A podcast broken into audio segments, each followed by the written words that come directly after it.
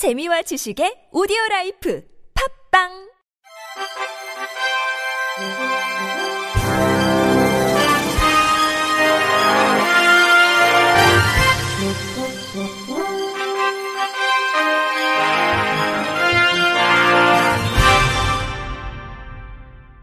청취자 여러분 안녕하십니까? 12월 10일 목요일 KBIC 뉴스입니다.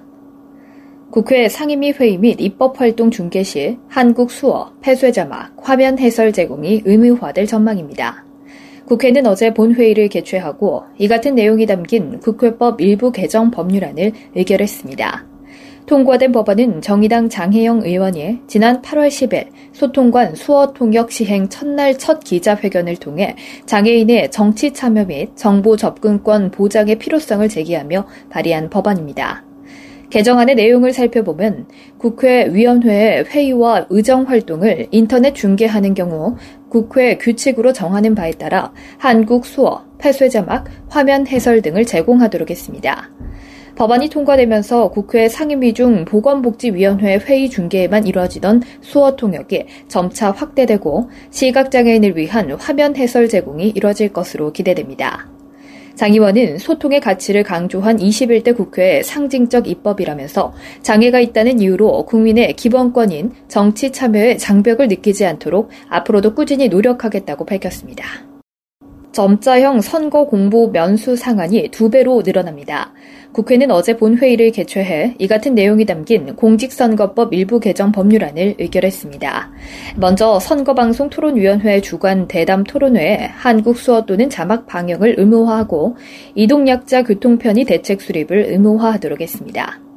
또한 시각장애인의 선거권 보장을 위해 점자형 선거 공보 제작 면수를 책자형 선거 공보 면수의 두 배 이내에서 작성할 수 있도록 하며 후보자가 책자형 선거 공보의 내용을 디지털 파일로 저장한 저장 매체를 같이 제출할 수 있게 했습니다.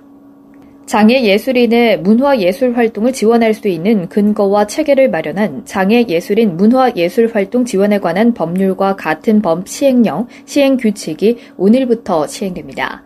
지난 6월 9일에 공포된 장애 예술인 지원법은 장애 예술인들의 문화 예술 활동 실태 조사 및 지원 계획 수립, 창작 활동 지원, 작품 발표 기회 확대, 고용 지원, 문화 시설 접근성 제고 등을 주요 내용으로 담고 있습니다.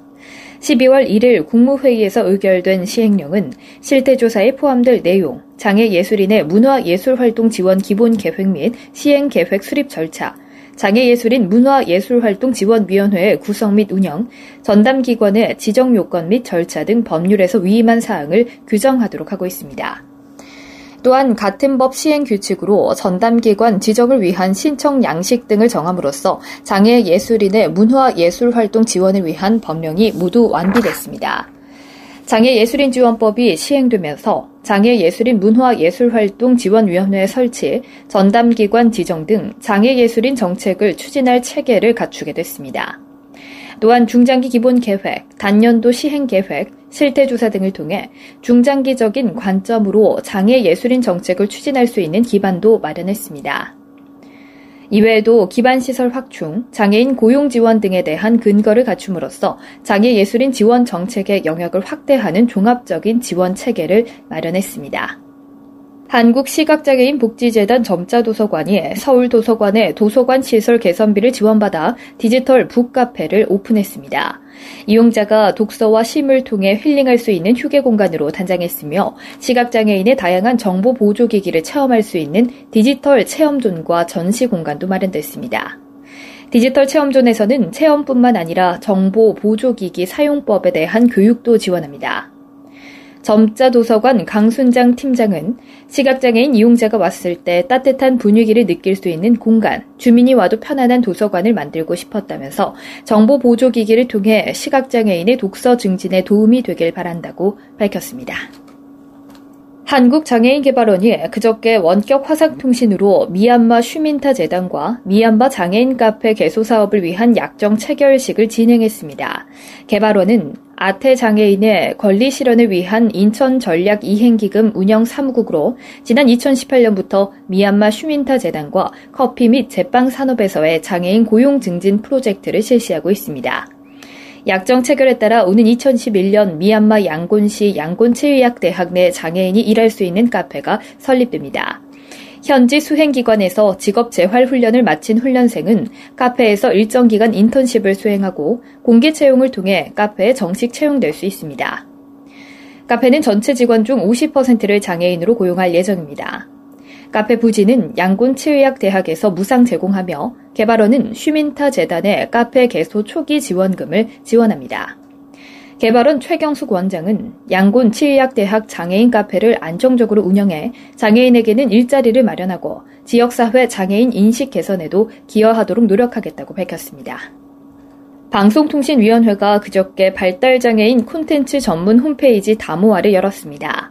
다모아는 발달장애인의 눈높이에 맞춰 제작한 콘텐츠를 한 곳에 모은 사이트로 한국교육방송공사, 장애인 부모연대, 한국장애인 개발원 등에서 제작한 콘텐츠 700여 편이 올라가 있습니다.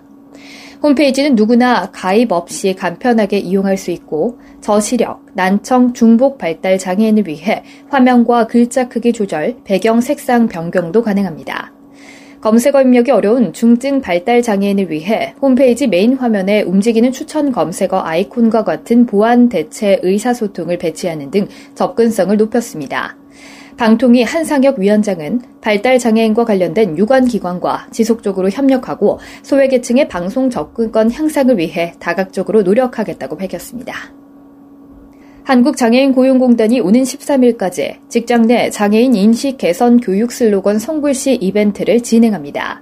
이번 손글씨 이벤트는 사업주와 근로자들을 대상으로 직장 내 장애인 인식 개선 교육 의무 제도를 알리고 보다 친근하게 다가가기 위해 기획됐습니다.